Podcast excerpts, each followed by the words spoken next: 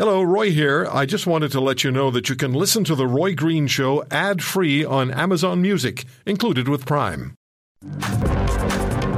Top secret documents at CSIS reveal a sophisticated strategy from China to influence the 2021 Canadian federal election. I have been saying for years, including on the floor of the House of Commons, that China is trying to interfere in our democracy, in the processes in our country, including during our elections. And of course, is the voice of Prime Minister Justin Trudeau, Conservative leader Pierre Poilievre, for his part, accusing the PM of trying to cover this up. Justin Trudeau knew about this interference and he covered it up because he benefited from it.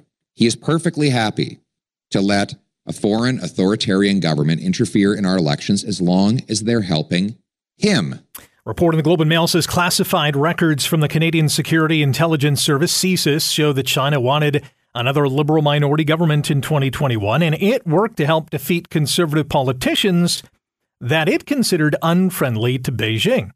Phil Gurski is the president of Borealis Threat and Risk Consulting, a distinguished fellow with the University of Ottawa's National Security Program, and a former CSIS analyst. Phil, welcome to the show. How are you? I'm well, Rick. Nice to talk to you again. How are you? Yeah, long time no chat. Thanks for coming on board today. Uh, I'm good. Uh, Mr. Trudeau might be in a different uh, place, though, because documents apparently show that Chinese diplomats used strategies in, in the 2021 election campaign to allegedly defeat candidates viewed as unfriendly to Beijing. Uh, how could they have possibly done this? Well, as the report indicates, and I should say, Rick, for you and your listeners, just to reiterate, um, I'm more of a terrorism specialist. That's what I worked at at CSIS and counterterrorism. But I had colleagues that were looking at China, and I was certainly aware of the types of investigations and reports we were putting out.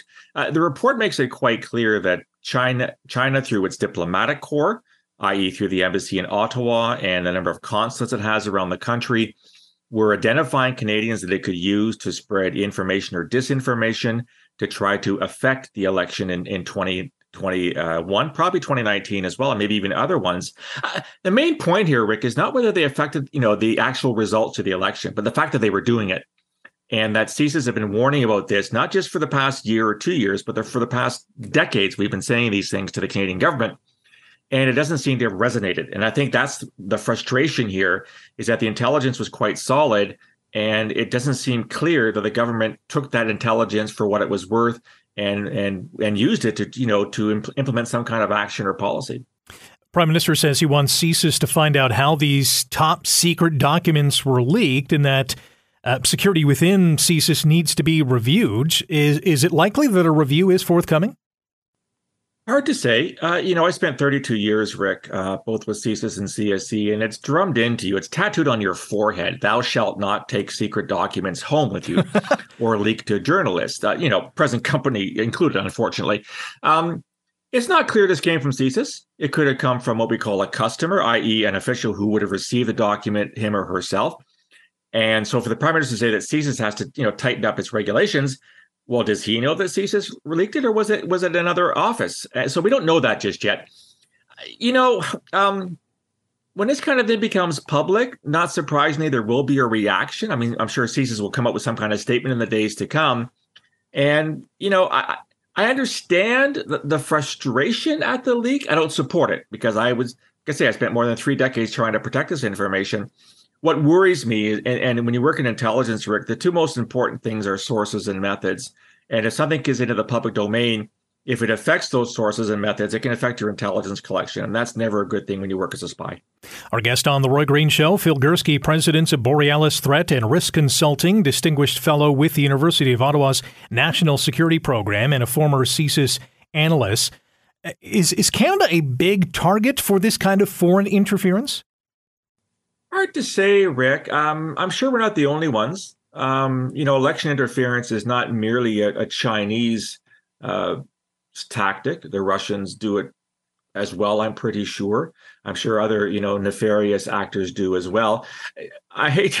I'm a proud Canadian like you, Rick, but um, it'd be pretty hard for me to say we're at the top of the totem pole. Can I use that expression in 2023? I, I think you're okay. Bad. I think you're okay. Um, Yeah, I don't think we're we're the priority, but the, the, again, as my earlier statement, the fact remains it did happen and that China did target it. So they must have felt it was necessary. So China cared enough about Canada that they got their diplomats and other, you know, um, people in this country to advance its interests. So even if we're not the most important nation, they did expend effort in this regard. Here's where it could get even more interesting is that because we know MPs spend a lot of time meeting with Canadians, maybe a lot, not a lot of time, but some time meeting with Canadians. And because some of them have said, listen, I, I really don't understand how to spot foreign interference or foreign influence, could politicians be asked to curtail their meetings with the public going forward? I hope not. One thing CSIS is doing, Rick, and I have this on good authority, CSIS is reaching out to the government, uh, to politicians at various levels to explain exactly what you said. What is foreign interference? What does it look like? When should my spidey senses go off that something is happening here that is not in Canada's interest and may in fact point to some attempt by a foreign power to influence us here? So the service, as we call CSIS, is doing what it can. Uh, the the bottom line is there are people listening. Do people want to hear from CSIS when it comes to this regard? Because it's the only agency looking at this. These are the experts. These are the professionals that do, you know, uh, look at foreign interference under Section 2B of the CSIS Act. So when CSIS comes a calling, you better start listening because they know what they're talking about. Phil Gurski, we have a couple more minutes with Phil. He's the president of Borealis Threat and Risk Consulting, distinguished fellow with the University of Ottawa's National Security Program, and former CSIS analyst. Does Canada have to fire back at China and, and, and make a statement uh, more than what the prime minister has already said? Oh, most definitely. I mean, what, what he said, again, to shift the blame to CSIS for this leak, if in fact CSIS was responsible for it, rather than saying we've got a problem in Canada, is an egregious performance on behalf of the prime minister. If diplomats are found to be doing this, Rick, they can be PNG'd, uh, declared persona non grata. You boot them out of the country. They're not Canadians. They don't have status here. You invite retaliatory efforts by the Chinese and Beijing for our diplomats, but that's the way diplomacy works.